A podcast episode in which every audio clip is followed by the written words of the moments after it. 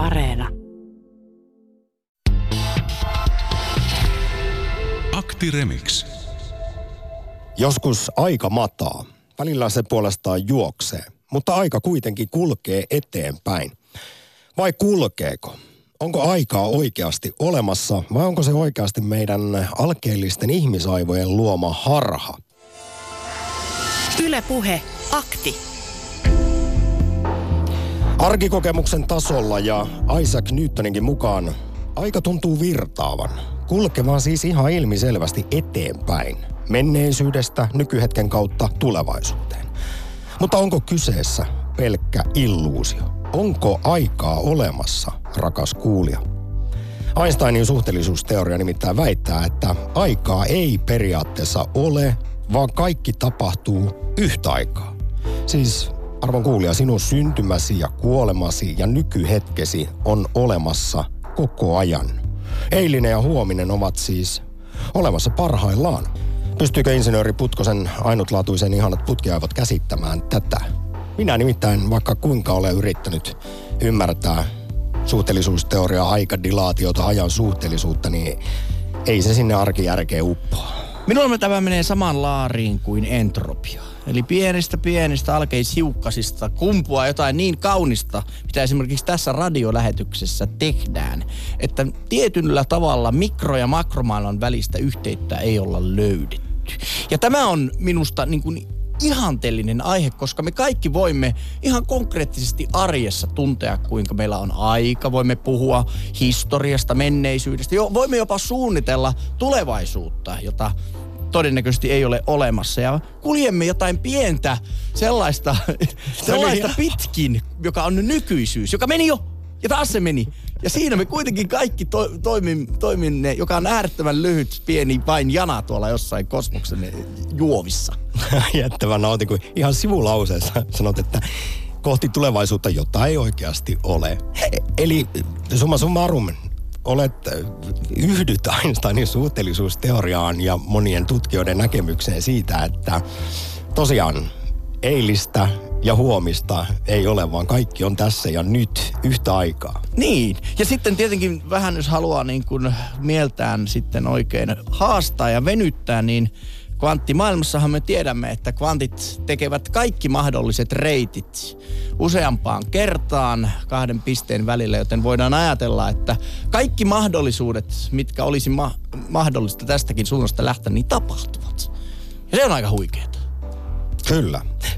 Sen verran avaan tätä, kun puhuit kvanttimaailmasta esimerkiksi, mikro- ja makrokosmoksista, niin on esitetty, että ajan mysteerin ratkaisu löytyisi meidänkin usein mainitsemasta kvanttilomittumisesta, koska niin käsittämättömältä kuin se kuulostaakin, niin hiukkasethan voi lomittua siten, että jos yksi hiukkanen on vaikkapa täällä meidän studiossa Helsingissä ja toinen Rovaniemelle ja me tällä tietyllä tavalla sorkimme kyseistä hiukkasta, niin yli valonnopeudella tämä rinnakkaishiukkanen sillä Rovaniemellä reagoi samalla tavalla kuin se täällä sorkkimamme ja tätä lomittumistakaan ei oikein tajuta, että miten tämä voi tapahtua niin, meidän se spini, universumissa. spini valit, valittuu sitten vastakkaiseen suuntaan. Mutta että jotenkin sitten tämän lomittumisen kautta ajan virtaus emergoituu. Ylepuhe akti. Tänään pohditaan jälleen kerran yhtä tieteen suurta mysteeriä. Kysymys kuuluu, että mitä aika on? Onko se tosiaan vain aivojemme luoma illuusio, kenties kvanttilomittumisen synnyttämä, synnyttämä emergentti ilmiö, vai onko sitten olemassa todellinen sellainen eteenpäin kulkeva aika, joka ei ole havaitsijasta riippuvainen? Kun näinkin on sanottu, että me täällä tämän universumin sisällä koemme ajan, mutta jos joku jumalallinen olento katsoisi tätä ulkopuolelta, niin Einsteiniin jälleen viitaten, hän näkisi kaiken pysyvän paikoillaan, jossa aikaa ei ole, vaan kaikki tapahtumat tapahtuvat yhtä aikaa. Niin. Kyllä itse muistan nuoruudesta sen, kun tajusin, vaikka olin kuullut sen useamman kerran, että kun tähtitaivaalla katsoo niitä planeettoja tai tähtiä, ehkä enemmänkin galakseja, niin ne tulevat satojen miljoonien valovuosien päästä. Niin tajuaa katsonsa historiaa. Ja se on jotenkin... Ajassa se on, taaksepäin. Niin, se on, se on niin kuin kuumottaleva ajatus. Toisaalta voi ajatella, että kun minäkin täällä höpöttelen ja tämäkin radiolähetys lähtee valon nopeudella tuonne kosm- kosmokseen, niin joku sitä ehkä tuhannen vuoden kuluttua kuuntelee ja yrittää miettiä, että mitähän nuo alkeelliset biomassat tuolla mölisevät. No mutta jos lähimmällä naapuritähdellämme Alfa Kentaurilla on elämää, niin he kuulevat tämän aktin noin about neljä ja puolen vuoden kuluttua. Niin, eikö akti ole mitä kolme vuotta pyörinyt, niin kohta niin kuin alkaa... joku vajaa kaksi. No niin, vielä Puole, puolessa matkassa Puolessa ollaan. matkassa ollaan, että kohta sinne sitten vaan terveisiä. Nyt lähetykseen osallistuu avaruustähtitieteen emeritusprofessori Esko Valta ja hyvää päivää. Hyvää päivää.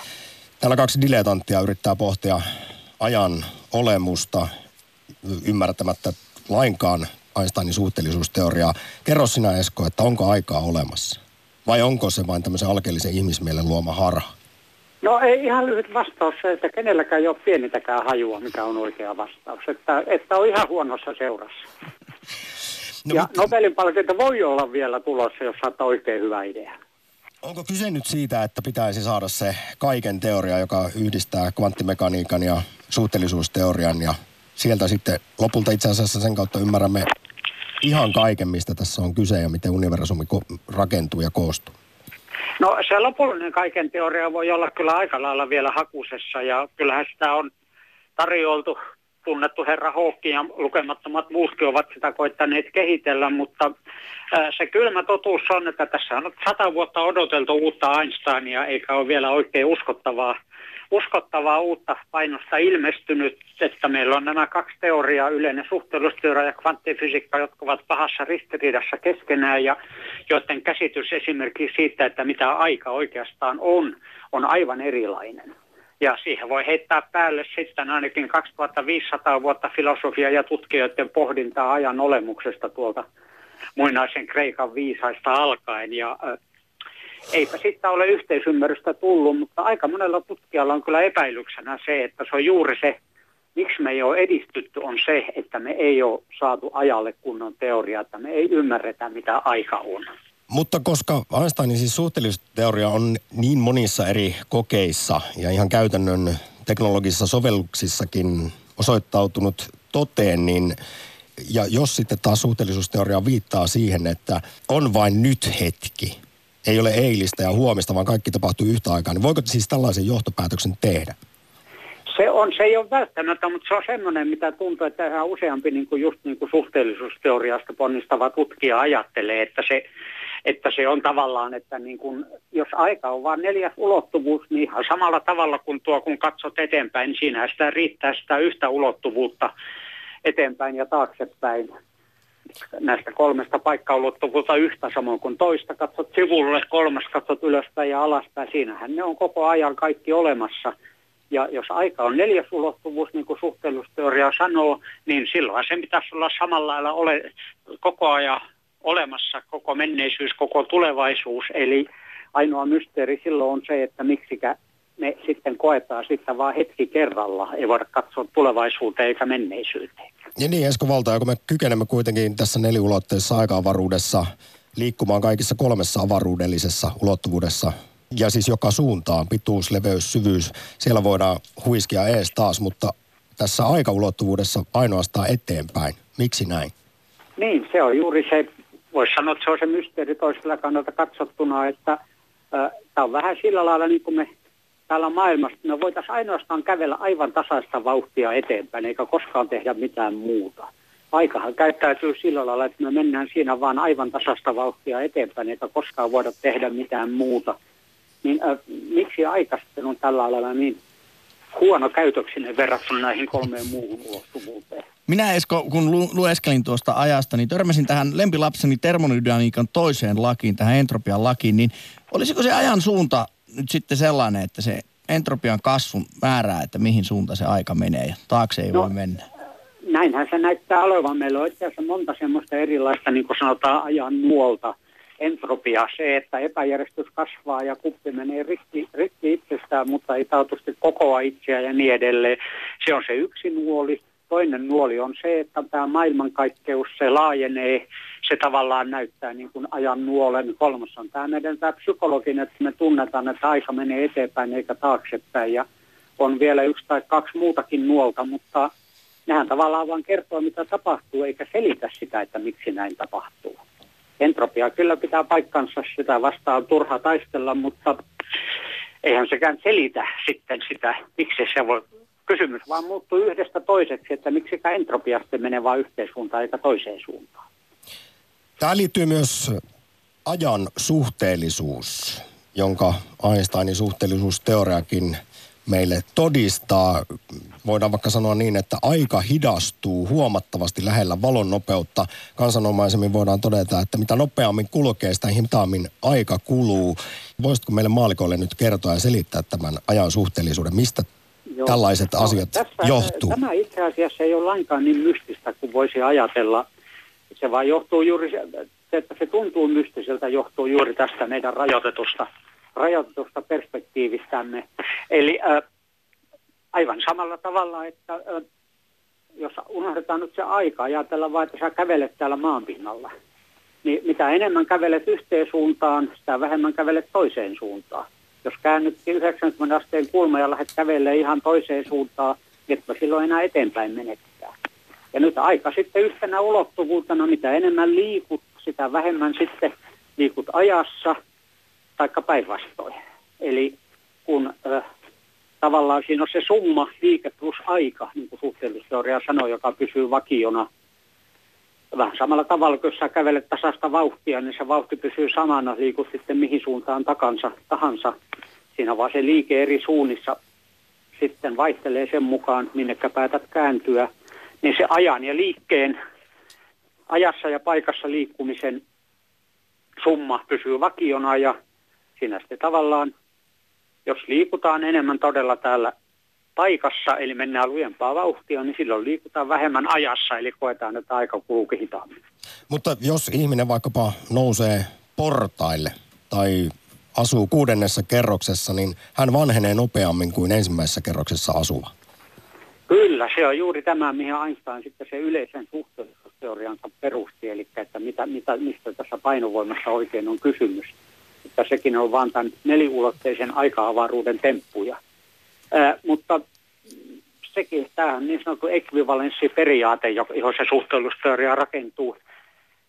Se selittää painovoiman Einsteinin mielestä, mutta taas jos me kysymään hiukkasfyysikoilta, niin ei se kelpaakaan selitykseksi heille, koska he ajattelevat näitä maailman muita voimia aivan eri lailla. Eli kyllä me siinäkin lopulta taas lyödään päätä seinään ja se pään seinään lyöminen ehkä juuri on juuri se ajan, ajan olemus, että josta meillä ei ole sitä kunnon selitystä. Mitä mieltä Esko Valtaja, tässä nyt te aletaan teorioita tekemään, kun aktion on ratkaisu keskeinen, niin meillähän on vielä kuitenkin käyttämättä tämä tuntematon pimeä aine ja vielä tuntemattomampi pimeä energia, niin voisiko pimeä, pimeässä energiassa piillä ajan salaisuus? En usko. Kyllä mä luulen, että se on niin sanotusti semmoinen arkisempi ilmiö, pimeä aine vielä arkisempi, että, että se sieltä löytyy. Että kyllä mä luulen, että sen tarvitaan jotakin syvällisempää mullistusta samalla tavalla kuin suhteellisuusteoria ja kvanttifysiikka mullistuvat aivan täysin tämän niin sanotun klassisen fysiikan.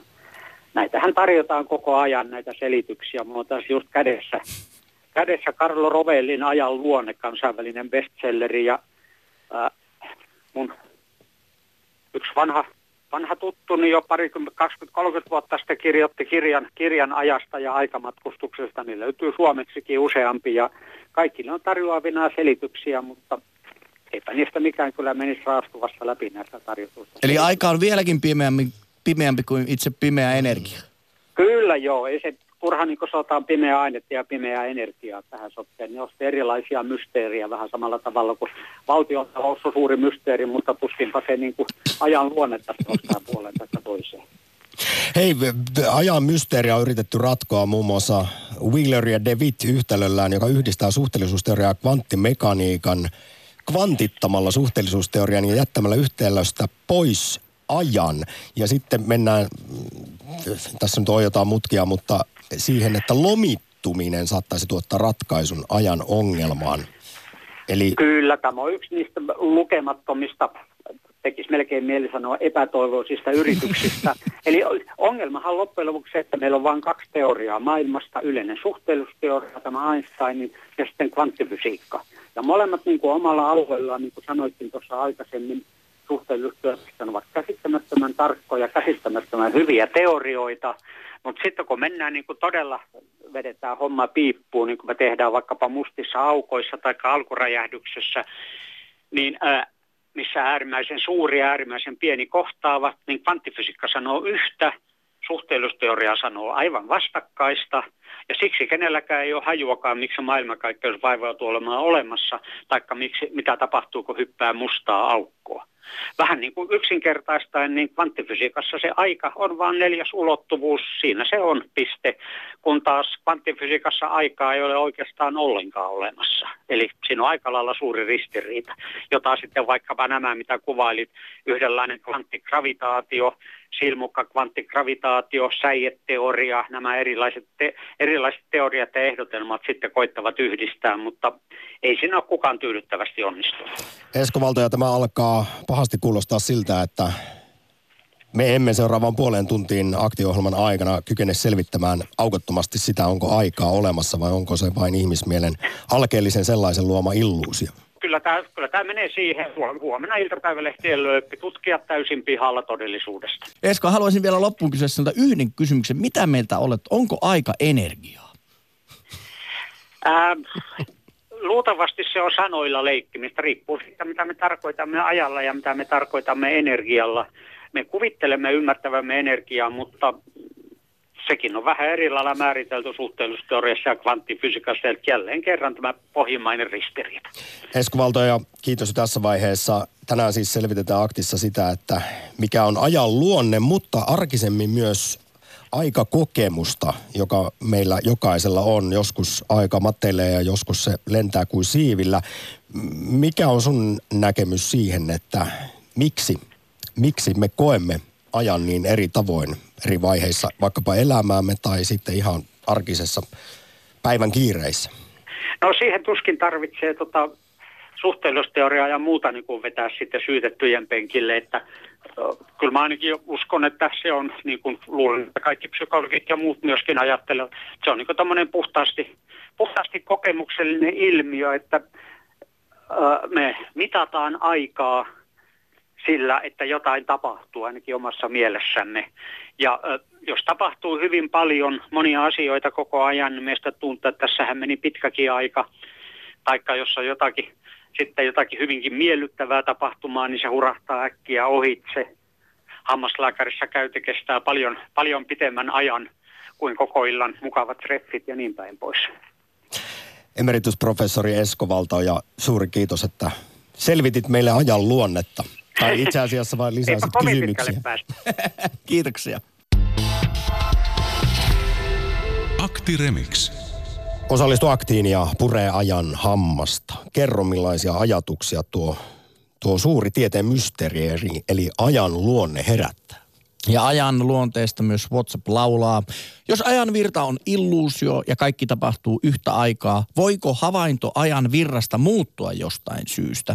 Esimerkiksi kääntyä kokonaan siten, että seuraus tuntuu tapahtuvan ennen syytä.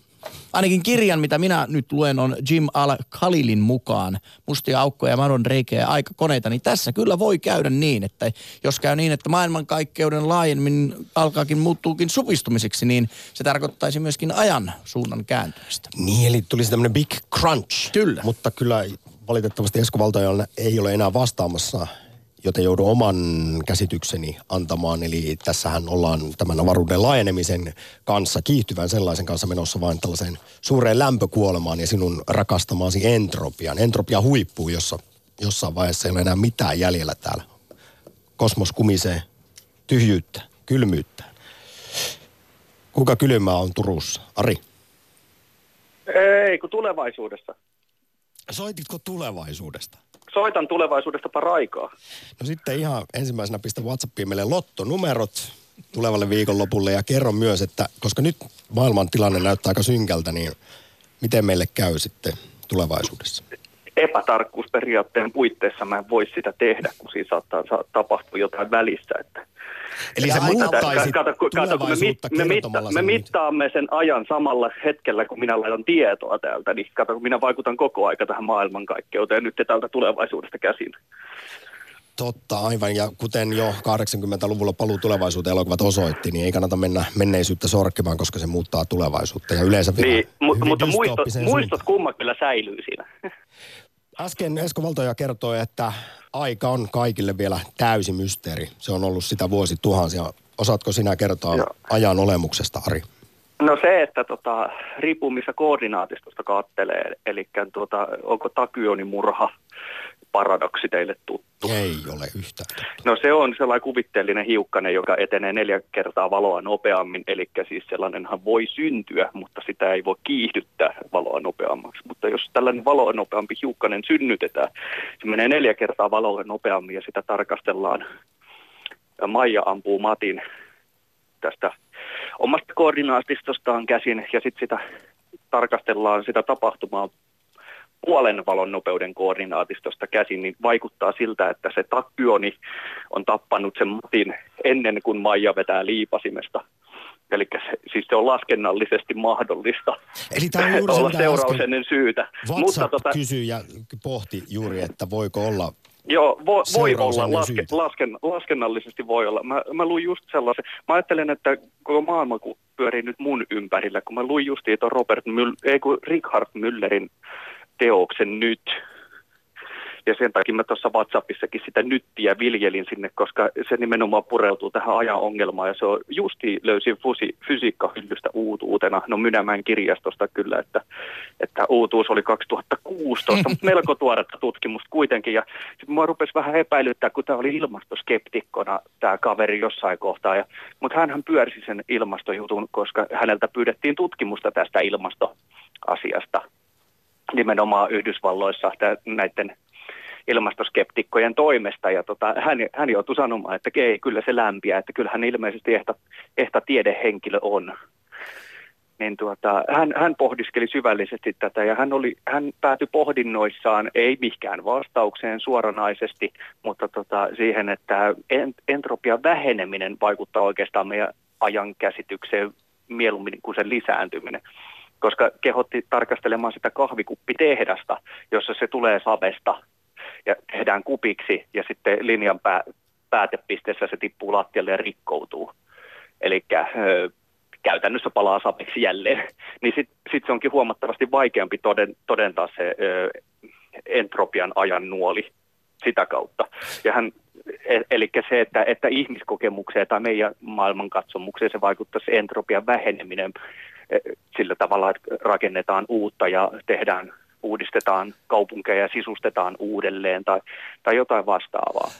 Ari, tässä vaiheessa suuri kiitos osallistumisesta. En pysynyt enää yhtään kärryillä, nyt täytyy sanoa. Ah, sorry. Ei se mitään. Tämä oli äärimmäisen mielenkiintoinen puhelu joka tapauksessa. Ja Mulla ihan olisi mielipidekin vielä. Va- vastaatko tähän meidän päivän pääkysymykseen? Onko aikaa olemassa, eli niin sanottua ajan virtaa, vai onko kaikki vain nykyhetkelle niin sanottua nyt hetkeä?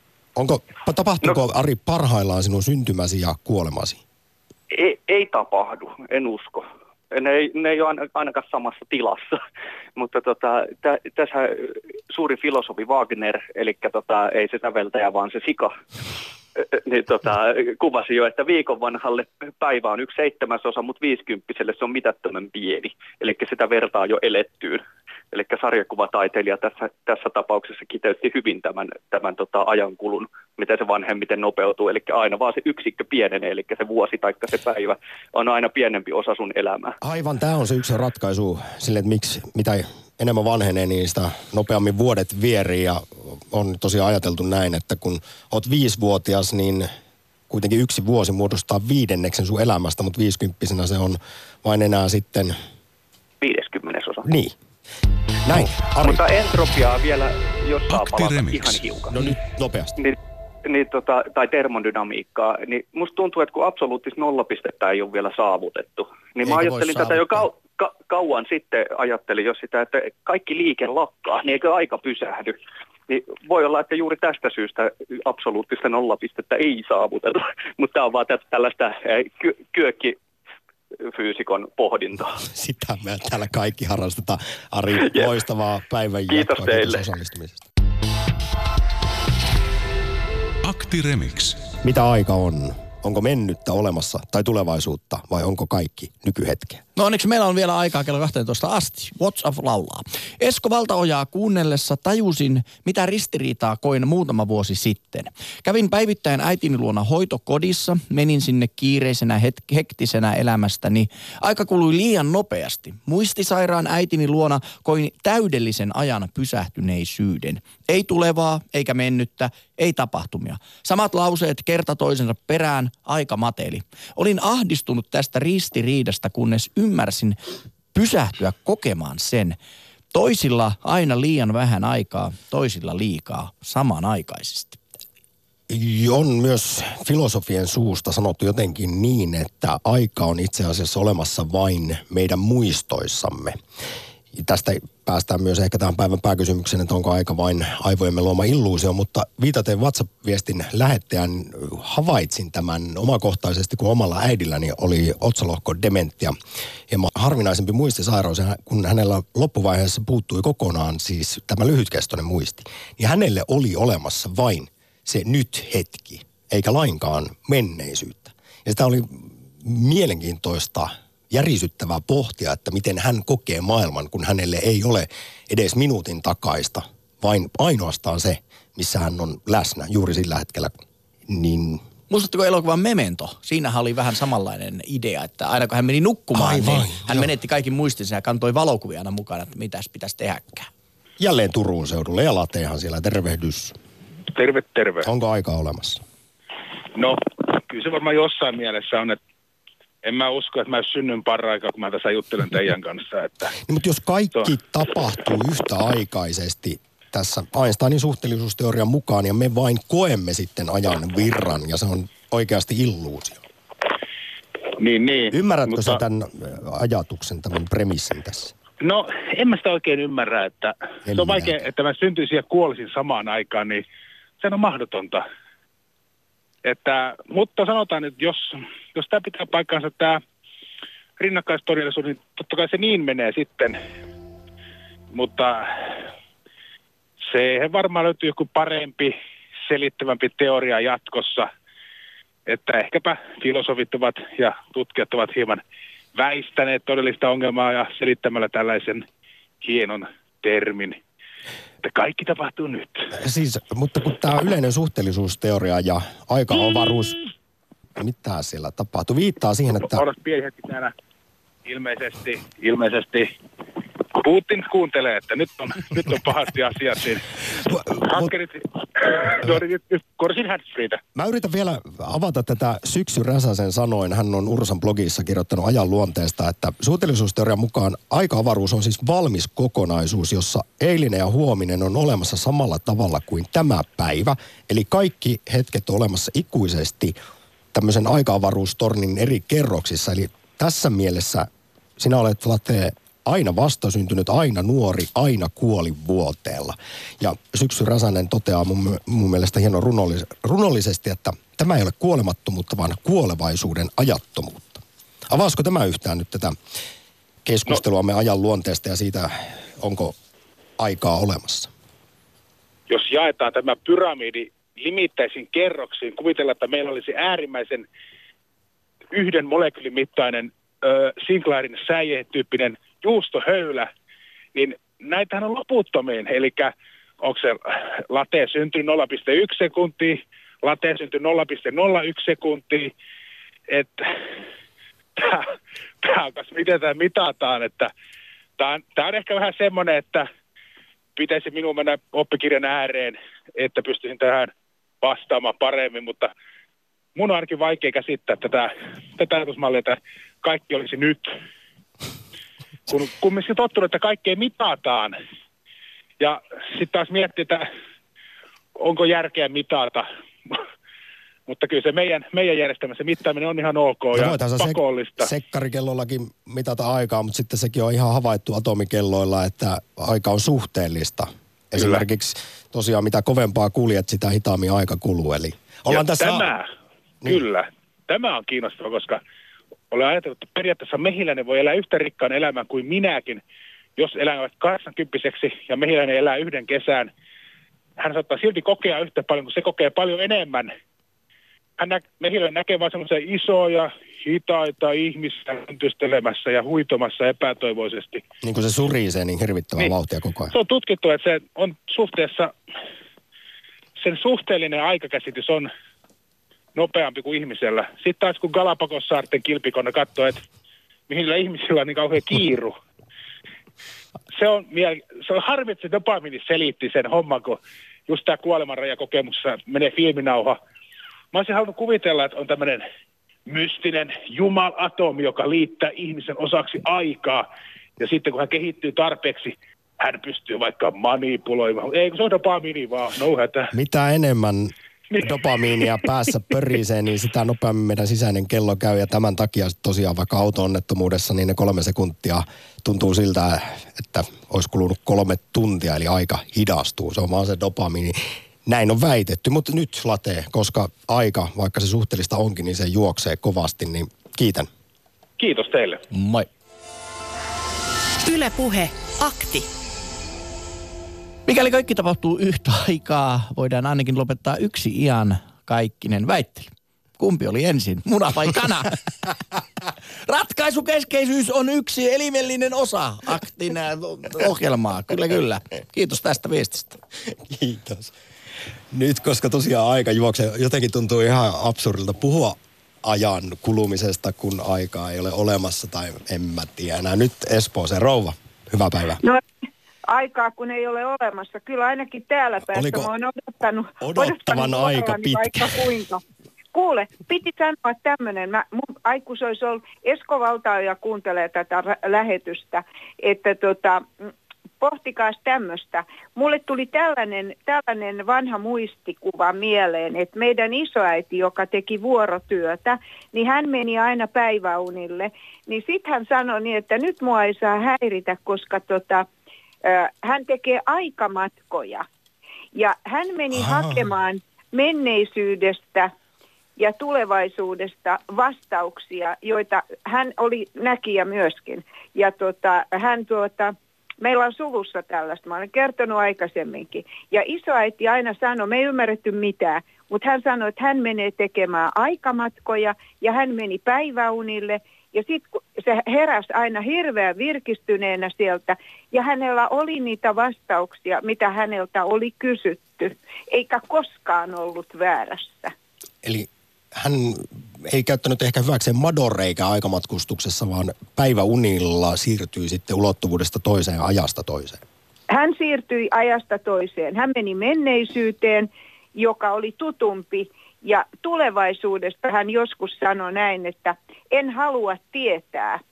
Että tota, te voitte itse vaikuttaa siihen, jokainen omaansa. Että hän ei halua tietää, hänelle tulee siitä paha fiilis, mutta kun hän matkustaa menneisyyteen, siellä on viisaita ihmisiä, hän kysyy niiltä, ja hän tykkäsi, että ne ovat sielutasolla vielä olemassa, että hän meni pyytämään vastauksia ja meni pyytämään suojelusta, meni pyytämään vastauksia ihmisille, jotka kysyvät häneltä näitä asioita. Ja tota, nyt vanhempana mä oon joutunut huomaamaan, että isoäiti oli varmasti ihan oikeassa tuosta. Mä en osaa tehdä tollasta, mutta hän osasi. Ja olisi kauhean kiva tietää, mitä tämä Esko Valtaoja, tai te ajattelette tästä. Pohtikaas tätä vielä siellä. Me jäämme pureskelemaan tätä, kuten myös ajan hammasta. Kyllä. Espooseen rouva mukavaa päivää jatkoa. Kiitos soitosta. Moi. Kiitos, hei. Ylepuhe akti. Heidin viestit vielä. Onko simulaatioteoria syy siihen, ettei kaikki ajan aspektit ole käytettävissämme? Simulaatiossa on valittu asetus, että ajassa voimme liikkua vain eteenpäin. Onko jossain muualla käynnissä sellainen simulaatio, että ajassa voi liikkua? Nyt muuten on niin monta kertaa tämän syksyn akteissa mainittu tämä simulaatiohypoteesi, eli ajatus siitä, että eläisimme matriksissa, niin tällainen aktihan pitää aivan ehdottomasti tehdä. Huhtikuussa sellainen jo tehtiin, mutta otetaan uusinta ja pohditaan tosiaan sitä, että onko tämä todellisuus edes totta. Ylepuhe akti. Oletko pelkkä orgaaninen lihasäkki, eli kone, jonka tietoisuus on vain neuronien luoma illuusio? Vai oletko jotain suurempaa? Kenties sielulla varustettu kosminen ilmestys ja henkiolento? Pari WhatsApp-viestiä. Minäkin uskon, ettei radiotoimittajalla ole sielua, mutta meillä käsityöläisillä on sellainen. Se kehittyy harjoitt- harjoittamamme jumalaisen luomistyön myötä. Parhaillaan uudistan WC-tiloja. Voitte vain kuvitella, millaista sielua samalla syntyy. Ja sitten VP kirjoittaa, Luulisin, että tietoisuus on vain fysiikkaa, kemiaa ja sitä kvanttijuttua, mutta pelkäänpä, että se on sittenkin henkimaailman juttuja. Ai ai. Yle Puhe. Ja sitten heilahdetaan, heilahdatteko me oikeasti Espanjaan? Martti, Terve, terve. oot sä Torre Viehassa? Yes, kyllä.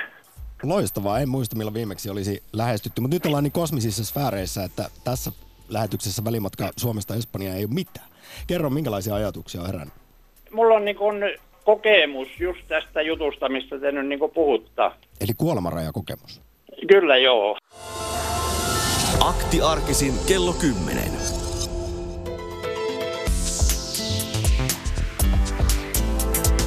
Maailma paranee puhumalla. Yle Puhe. Oletko sinä arvon kuulija oikeasti olemassa? Onko itse asiassa mikään totta? Mitä on todellisuus? Ja mistä sinä sen voit tietää varmasti? Ettei kaikki ole kuitenkin lopulta pelkkää mielikuvituksesi tuotetta tai jonkin korkeamman sivilisaation luomaa illuusiota. Eli elämmekö oikeasti vain monimutkaisessa simulaatiossa, virtuaalisina pelihahmoina, kuten moni tiedemies ja filosofi epäilee? Tämä on yleisön pyynnöstä Matrix ja ontologia aktin jatko-osa. Studiossa matalautsaiset Huussi Descarteet, tuottaja Korhonen sekä insinööri Putkonen. Moi. Akti. Yle Puhe. Jussi Putkonen, mitä mieltä olet tästä monien tiedemiesten filosofien väittämästä, että voi olla hyvinkin todennäköistä, että tämä on vain simulaatiota ja meitä ei olisi oikeasti olemassa. Koska jossain vaiheessahan, kun teknologia näin kehittyy, edistyy, niin tietoisuuttakin voidaan simuloida. Ja näin ollen voidaan luoda niin sanottuja pelihahmoja, joita mekin ehkä saatamme olla, jotka luulevat olevansa olemassa, jolla mukamas on tietoisuus, joka on kuitenkin vain ykkösiä ja nollia. Näin voimakkaasti loogiseen empirismiin tukeutuvana ihmisenä näin tuon ihan mahdollisena skenaariona. Mutta voi olla niin, että olen myöskin kuullut tällaisen teorian, vähän tähän simulaatioteoriaan viitaten, että me olemme vain maailmankaikkeuden tapa tulla itse tietoiseksi. Että me olemme se nopein simulaation keino itse asiassa, että vaikka kuinka noita koneita rakennetaan, niin se ei nopeutakaan itse asiassa tämän universumin tapaa tulla itse tietoiseksi, joten se ei auta tätä ongelmaa. Tämähän voi olla hyvin mahdollista, mutta jälleen päästään ehkä tähän Boostermin simulaatioargumenttiin 15 vuoden takaa, että tämä on saattanut käydä jollekin muulle sivilisaatiolle, lajille – tai niille oikeille ihmisille, jotka ovat sitten teknologian kehittyessä luoneet simulaatioita ja, ja keinotekoisia tietoisuuksia. Ja tosiaan tässä ei ole kyse mistään far out hörhöilystä, vaan totta tosiaan monen filosofin ja fyysikon mielestä me saatamme olla isollakin todennäköisyydellä pelkästään virtuaalisia haamoja jonkinlaisessa kosmisessa videopelissä. Esimerkiksi legendaarinen astrofyysikko, oma idolini Neil deGrasse Tyson, on sanonut, että mahdollisuus tähän on 50-50. Miljardöörin Nero Elon Musk on puolestaan sitä mieltä, että todennäköisyys sille, että me emme eläisi Matrixissa, on vain yksi miljardista. Siis se, että me ei elettäisi simulaatiossa. Sille olisi hyvin pienet todennäköisyydet. Akti Remix. WhatsApp-viesti. Yrjö Kallinen sanoi jo aikoinaan, me kaikki olemme enemmän tai vähemmän unessa, me kaikki olemme enemmän tai vähemmän mielisairaita. Olemme sitten todellisuudessa tai matriksissa, näyttää siltä, että joka tapauksessa elämme suurimman osan ajastamme unissa kävellen noudattaen orjallisesti meihin ohjelmoitua kaavaa. Kun tähän yhdistetään se, että joka tapauksessa ei ole olemassa menneisyyttä tai tulevaisuutta, on vain tämä hetki tässä. Ei jää yksittäiselle ihmiselle muita mahdollisuuksia kuin vain toisinaan pysähtyä ihmettelemään, ihmettelemään millaista autopilottia on viime päivät suorittanut ja sitten taas jatkaa unissa kävelyä ja toivoa, että mahdollinen korkeampi tarkkailija viihtyy tätä näytelmää seuratessa. Näin kirjoittaa Aleksi. Hieno viesti Aleksilta ja tätä tematiikkaa on toisaalta monessa eksistentialismia sivuavassa aktissa juuri käsitelty, että kuinka paljon me sitten itse asiassa kuljemme vaan laput silmillä kuin robotit tätä elon tietä ja heräämme vasta liian myöhään kuolivuoteella sitten siihen, että olisi pitänyt todellakin elää ja jos nyt, sitä en tiedä onko, tapahtuuko tämä kaikki simulaatiossa vai todellisuudessa, mutta valitettava usein näinhän se homma menee, mutta sitten taas toisaalta jälleen en tiedä olemmeko Matrixissa vai emme, mutta, mutta kyllähän me tietynlaisia koneita jo nyt olemme. Kyllä, kuten tässä viesti lähettäjäkin esitti, niin tietyllä lailla geeniemme ja ympäristön muokkaamina tätä elon tietä tallataan eteenpäin ja aika pitkälti niitä valintoja sitten tehdään. Ja siitäkin taidettiin puhua aktissa muutama kuukausi sitten, kun pohdittiin, että onko, vapaa tahto, onko vapaata tahtoa olemassa, viitaten tietoon ja havaintoihin siitä, että meidän aivomme tekevät päätöksen kolmen sekunnin kymmenystä ennen kuin me itse sen päätöksen itse, mikä se lainausmerkeissä itse sitten onkaan, tekee sen päätöksen, niin tuo sähkökemiallinen kone nimeltä aivot, puolitoista kiloa orgaanista hyytelöä on meidän puolestamme sen päätöksen jo tehnyt. Niin, onko niin näin ollen ihminen edes vastuussa omista teoista vai onko se vain kone, joka toteuttaa jotain koodia? Niin. Kvantittuminen, suluissa fysikaalisten suureiden epäjatkuvuus, olisi kätevästi selitettävissä simulaatiota ajavan järjestelmän rajoittuneena resoluutiona. Olisin kiinnostunut tutkimaan tätä simulaatiota ja siksi valitsisin totuuden. Yle Puhe. Seuraavaksi Lappeenrannassa Risto Päivä. No hyvää päivää. Kuinka luonnehtisit omaa avatariasi? No se nyt on vähän sellainen mitään sanomaton hahmo, että minä niin itse asiassa just mietin, että itsenikin kaltainen hahmo, niin ei sitä varmaan kukaan ulkopuolinen kovin kauan jaksa niin kuin ohjata, että kyllä siinä pelin pelaaja kyllästys aika nopeasti, että ei se, niin kuin, tämä on aika hyvä argumentti tätä niin kuin, peliteoriaa vastaan, että oltaisiin jossakin pelissä, että itse näen pikemminkin niin, että kun ihmiskunnan historia on se, että yleensä suurimmat hullut on päässeet valtaan ja sitten on sorittu, kun viimeinen on jäänyt jäljelle ja sitten hänen niin kuin, muutama niin kuin hyvä kaveri, niin sanotut rahaelitti, niin on määritellyt, minkälaisessa yhteiskunnassa elämme, ja me elämme niin kuin lähinnä muutaman historiassa olleen niin kuin suurmiehen mielihalujen mukaista yhteiskuntaa, me siis lainkaan sitä niin kuin elämää tai yhteiskuntaa, mitä itse suuri kansa haluaisi elää. Ja sitten vielä periaatteessa toteutat sitä ko- sisäänrakennettua koodia, joka tulee geeneistä ja ympäristöstä.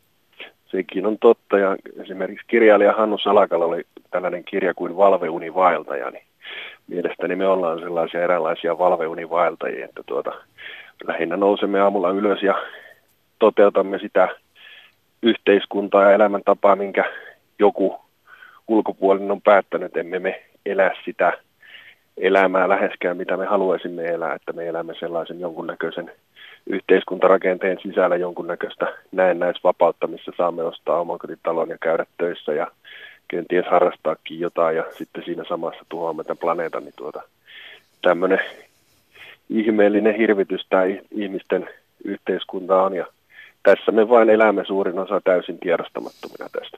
Kyllähän tätä ihan täysin perustelusti Risto voi noin kyynisesti katsoa tätä, oli se sitten todellisuutta tai matriksia, josta puhutaan, mutta, mutta kun puhuttiin tästä pelihahmosta, jolla sitten kuljetaan laput silmillä robottina, niin kosmologi Max Tegmark on, on pohdiskellut, kun hän oli New Yorkissa kolme vuotta sitten luona historiallisessa museossa myös pohtimassa tätä simulaatioargumenttia, niin hän on todennut muun muassa myöskin tätä, että simulaatioelämän vastaisia todisteitahan ei voi saada, koska ne todisteetkin on voitu simuloida, mutta että jos tässä nyt eletään Matrixissa – niin kannattaa yrittää tehdä elämässä mahdollisimman paljon kiinnostavia ja hyviä asioita, jotta se sin, sinun roolihahmoasi ei lopeteta. Se simulaattori, se alien koodari, niin se ei deletoi sun hahmoa. Niin eikö tästä nyt ainakin saisi jonkinnäköistä optimistista voimaa sitten tähän kynniseen tallaamiseen? Kyllähän siitä tietysti noinkin voisin ajatella ja sitten on itse miettinyt, että ihminenhän voi olla vaikka tällainen jonkinnäköinen hieman kehittyneempi apina jo laji, mikä on aiheuttanut jollakin toiselle sivilisaatiolle kestämätöntä haittaa. Se on sitten siirretty tällaiselle omalle planeetalle ja sitten he siellä nauraa räkättäen seuraavat eräänlaista BP-taloa tätä maaplaneettaa ja seuraavat tätä ihmisen toimintaa. Ja ulkopuoliset tarkkailijanahan tämä olisi aivan hauskaa, jos niin kuin ei tarvitsisi kärsiä niistä seurauksista, mihin tämä ihmisen tyhmyys johtaa. Hei, vielä kysyn Risto loppuun ylipäätään näkemystäsi tämän Boostromin simulaatioargumentin vinhasta perästä. Eli kun siis tämä ajatus kuuluu jotenkin suurin piirtein kansanomaistettuna sillä lailla, että kun tässä nyt kuitenkin tietokoneelle laskentateho koko ajan kasvaa ja esimerkiksi tietokonepelien, videopelien yksityiskohtaisuuden tarkkuus vain paranee, niin jossain vaiheessa ennemmin tai myöhemmin syntyy sellaisia simulaatioita, joita ei voi erottaa todellisuudesta. Ja sitten, että tietoisuutta voitaisiin myös, myös koodata ja, ja simuloida, kun on tarpeeksi vaan laskentatehoa, teknologia etenee, niin se on vaan väistämätöntä, että jossain vaiheessa syntyy tällaisia maailmaa simuloivia matrikseja, joissa mekin aivan hyvin saatetaan elää, koska universumissa on hirvittävästi aikaa ja äärettömästi mahdollisuuksia tapahtua asioita. Niin miltä niin, tämä kuulostaa? No tietysti se on eräs vaihtoehto, mutta sitten sopii kysyä, että jossain vaiheessa tekoäly tulee tarpeeksi järkevästi, mihin ihmeeseen se ihmistä tarvitsee. Eikö niin ensimmäiset ajatukset ole siitä, että tekoäly arvottaisi ydinsodan vuoteen 2040 mennessä ja sanotaan, että siinä tilanteessa voi olla, että ihmistä ei välttämättä sitten kovin pitkään maan päällä katella, tota, jos tämmöinen skenaario toteutuu. Mutta tässä ei puhuta pelkästään ihmistä, se voi olla joku toinen laji, joka, niin, no, jonka kehittämä tekoäly mikä... ei ole sitten aloittanut ydinsotaa. Ja kyllä kun edelleen avaruus on aika lailla rajaton, näkyvä universumin halkaisia 93 miljardia valovuotta, niin kyllä siellä on aikaa ja paikkaa ja tapahtuu asioita ja erinäköisiä eliömuotoja ja erilaista älyä kehittyä. Niin, no se on kyllä totta, mutta tuota sitten just kun mietitään näitä, näitä tuota puheita, että kun kysytään vaikka ihmisiltä, että miksi on nähty muita sivilisaatioita, kun sanotaan, että missä he kaikki ovat, niin voidaan sitten kysyä, että miksi ihmeessä ne haluaisivat ottaa tämän, tämän kaltaiseen lajiin kuin ihminen niin yhteyttä, että en keksi ainakaan yhtään hyvää syytä. Tai luoda tällaisen simulaation tällaisesta No tekisi ihmispattereita, niin kuin elokuvassakin tiedetään. Ihmispatterit kauppoihin. Nyt Risto, mahtavaa päivänjatkoa simuloitu Lappeenranta. No niin, yes, moro. Akti Remix. WhatsApp-viesti. En ole varma ymmärränkö asiaa ollenkaan, mutta jos näin on, että joku toinen koodaa meidän ajatukset, niin miksi ihmeessä tämä koodaaja on laittanut meidän kyseenalaistamaan todellisuuden? Onko tämä koodi virhe? Kysyy typerä ihminen. Itse jos nyt kuvittelisin, että ohjelmoisin tällaisen matriksin, niin kyllähän yrittäisin sitten koodata myös ajattelevia ja kriittisiä kyseenalaistavia pelihahmoja sinne, jotta siitä tulisi viihdyttävämpää. Ja ku, he sitten kulkisivat nämä virtuaaliset pelihahmot vähemmän ne laput silmillä tätä elon polkua. Ja sitten tietenkin itsekin simulaatiota pelaaneena, se olisi paljon helpompi hoitaa sitä maailmaa, kun sitä ei koko ajan tarvitsisi olla säätelemässä napeilla ja käykääpä keräämässä nyt ne marjat sieltä ja sitä ja tätä ja tota. Ne voisi niin kuin itse voisi tehdä ja voisi vaan viihtyä ja katsoa, miten ne pärjää. Sitten kun tarvisi, tekisi pikkusäätöjä vaan. Yle Puhe. Otetaanko Sampaa WhatsApp-ääniviesti? Otetaan ihmeessä, koska tänne Matrixiin on sellainenkin kehitetty. No niin, 42 sekuntia. Tiukkaa tavaraa tulee seuraavaksi. Ehkä viimeaikaisin niin sanottu peräyttävin ajatus tästä todellisuudesta on se, että kun aina Star Wars-elokuvien alussa sanotaan, että kauan aikaa sitten kaukaisessa galaksissa. Mitä se onkin niinpä, että Star Wars-tarinat on totta ja me olemme vain simulaatiota. Siinä vaiheessa, kun alkaa syvemmin miettimään, että jos oikeasti kaukaisessa galaksissa kauan, kauan, kauan aikaa sitten on ollut jo tuollaista teknologiaa, mikä meillä on vasta niin sanotusti suunnittelun asteella, niin pistää sekin jo mietityttämään. Ylepuhe akti. Kiitos WhatsApp-ääniviestistä. Olen miettinyt tätä ihan samaa kysymystä usein. Palatakseni siihen, mitä sanoin tuossa juuri Ristolle, että kun näinhän se on, että kun on tarpeeksi aikaa ja paikkoja, kuten universumissa nyt on melkeinpä äärettömästi, niin, niin kaikki mahdollisuudethan toteutuu Kyllä. jossain vaiheessa. Näin se nyt vaan on. Vaikka se mahdollisuus olisi vain yksi giljoonasta, biljoonasta, niin jossain päin maailmankaikkeutta, kosmosta sekin tapahtuu, niin näin ollen voisi olettaa – että myös tuo tähtien sodassa nähty todellisuus on totta on. jossain kaukaisessa, kaukaisessa galaksissa. Ja itse asiassa äärettömässä ajassa tämä tapahtuu äärettömän monta kertaa. että näin me voimme miettiä, että tämä on ikuisella luupilla nämä jokainen ma- mahdollinen vaihtoehto. Niin, no tästähän päästään siihenkin pointtiin, että kun jos avaruus on ääretön, niin myös meitä on siellä ääretön määrä. Kun atomit voivat vain rajat tulla määrällä koostua tietynlaisiksi kokonaisuuksiksi, niin se on väistämätöntä, että sinuakin Jussi Putkonen on, mikä on pelottava ajatus, Olekin. ääretön määrä universumissa. Ja sitten Helsingissä Mari, tervehdys. Terve. Edustan tätä esoterista tiedettä, niin kuin on varmaan tullut aikaisemmin esille.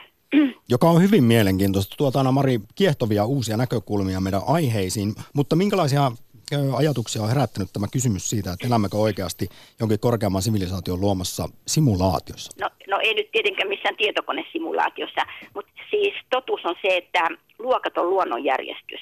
Ja, ja, tää, ja tämä maailmankaikkeuden tarkoitus on tajunnan kehittyminen ja tajunnan evoluutio. Ja me, me, meidän ihmiskunta elää nyt tätä, tätä kehitysvaihetta tässä fyysisessä aineessa. Täällähän on tämä kosmos, niin tässähän on kaksi aspektia, tota aine ja sitten tietoisuus, eli tajunta, eli henki. Ja tämä he, tietoisuus, tajunta, täytyy, sillä täytyy olla joku jo, aspekti, jonka se ilmenee, ja se on tämä aine. Aio, aine antaa tämän muodon tälle tajunnalle. Ja tuota, tämä, nyt me ollaan el, elän tässä tajunnan tasossa aineen, jo- joka, jonka tämä aspekti, jota kautta tämä tajunta ilmenee, on tämä raskas fyysinen aine. Mutta, mutta tota noin, niin, ja tämä on tos, tosiaan se kaikkien, kaikkien alin taso. Ja jos ihminen pääsee näissä pohdiskeluissaan siihen pisteeseen, että et, et, et se joutuu täysin niin kuin ymmälle tässä tilanteessa, niin silloin pitää ottaa apuun itseään eh, korkeammat ajattelijat, ja näitä on loputtomiin, kuka mistäkin sen tiedon löytää. Ja, ja sieltä, sieltä, sie- sieltä löytyy niin kuin, niin, niin kuin impulseja eh, tämän ajattelun kehittämiseksi. Ja, ja voin sanoa, että ei että missään tietenkään tietokonesimulaatiossa, mutta jos halutaan käyttää tätä simulaatiota, niin voidaan sanoa, että tämä kosmos on siis näiden korkeimpien, tässä kosmok- edellisessä, edellisessä kosmoksessa kehittyneiden korkeimpien olentojen luoma luomus. Eli ehkä voidaan käyttää sanaa, se on heidän simulaationsa. Ja kun meidän ihmiskunta päättyy kehityksessään sinne kaikkien korkeammalle tasolle tässä kosmoksessa, niin me luomme sitten taas seuraavan kosmoksen. Tässä ollaan jollain tavalla mielenkiintoisesti, Mari, kiitos jo tässä vaiheessa soitosta, mm. vähän ehkä samassa aihealueessa tai tuoksussa kuin tässä Boostramin simulaatioargumentissa, vaikka hän ei katsokaan ehkä esoterian kautta, kuten sinä maailmaa, mutta kysyn vielä lopuksi liittyen siis olennaisesti elimellisesti päivän aiheeseen, että kun puhut, että vaikka tietoisuus on eri asia kuin ruumis, niin mitä jos kaikki sekin on, se tietoisuuskin on vain korkeamman sivilisaation luomaa simulaatiota ja mikään ei oikeasti ole totta, kuten tämä Boostromin simulaatioargumentti esittää? Siis tietoisuus, sanoitte tietoisuus, et, et sanoin, että olin sitä mieltä, että tietoisuus ei ole sama kuin ruumis. Siis atomi, joista... Ja Mutta atomi, jos se atomikin on pelkkiä ykkösiä ja nolleja, eli koodin Ei. pätkää. Ei, kun ne, ne, on nyt, ne on nyt tämän hetken ihmiskunnan näkemyksiä näihin asioihin. Mutta atomi, joka on koostunut uusista atomeista, jotka on rajattomia ajattomia, niin nämä atomit, niissä on kaksi aspektia. Tämä koko kosmos lähtee, atomista lähtien tässä on kaksi aspektia, se tajunta ja se aine. Ja näin ollen ei ole mitään olemassa täällä. Näistä atomeista koostuu, koostuu sitten aina monimutkaisempia monimutkaisempia olemuksia. Ja ei ole mitään, missä ei ole tajuntaa mukana. Aine ja tajunta, ne on, ne on täydellisesti liittyneet toisiinsa. Mari, tämä oli hyvä loppukaneetti. Tällä kertaa jatketaan Joo. seuraavissa akteissa, kun tällaisia aiheita sivutaan. Suuri kiitos osallistumisesta. Kiitos, hei.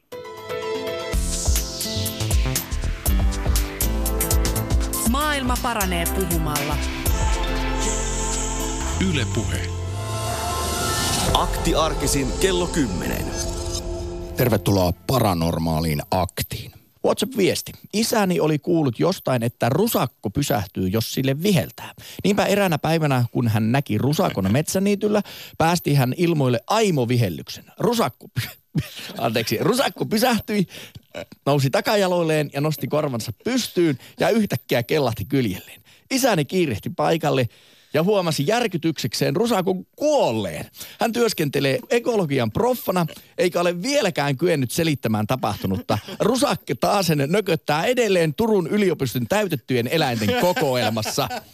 Ja minä vastasin häneltä, oho, uskomaton juttu, uskaltaako tätä kokeilla? Ja vastaus tuli, rusakko ei ole uhanalainen laji, päinvastoin oikein elinvoimainen, joten siitä vaan. Eli, eli saako nyt rusakoille viheltä? No mutta näin, näin täällä kerrotaan, että Professorin kyllä minä, minä, jos minä seuraavan kerran kun rusakon näen, niin kyllä lupaan kokeilla tätä tietoa ja kertoa miten käy. Oli, tämä oli kans sitten paranormaali. No mutta, mutta ajattelin, että eikö olisi ekologista metsästystä, jos rusakoa pystyisi metsästämään viheltelemällä. Siinä ei paljon tarvisi aseenkaton lupia. Tämähän on loistava idea. Yle Puhe. Anteeksi, tuli. Tämä on ihan yliluonnollinen jopa tämä hepuli, minkä, minkä sain. Eikö meillä enää löydy Meeriä Lahdesta? Sitten Veksi Jyväskylästä. Kenties nyt tapahtuu paljon asioita täällä. Akti arkisin kello 10.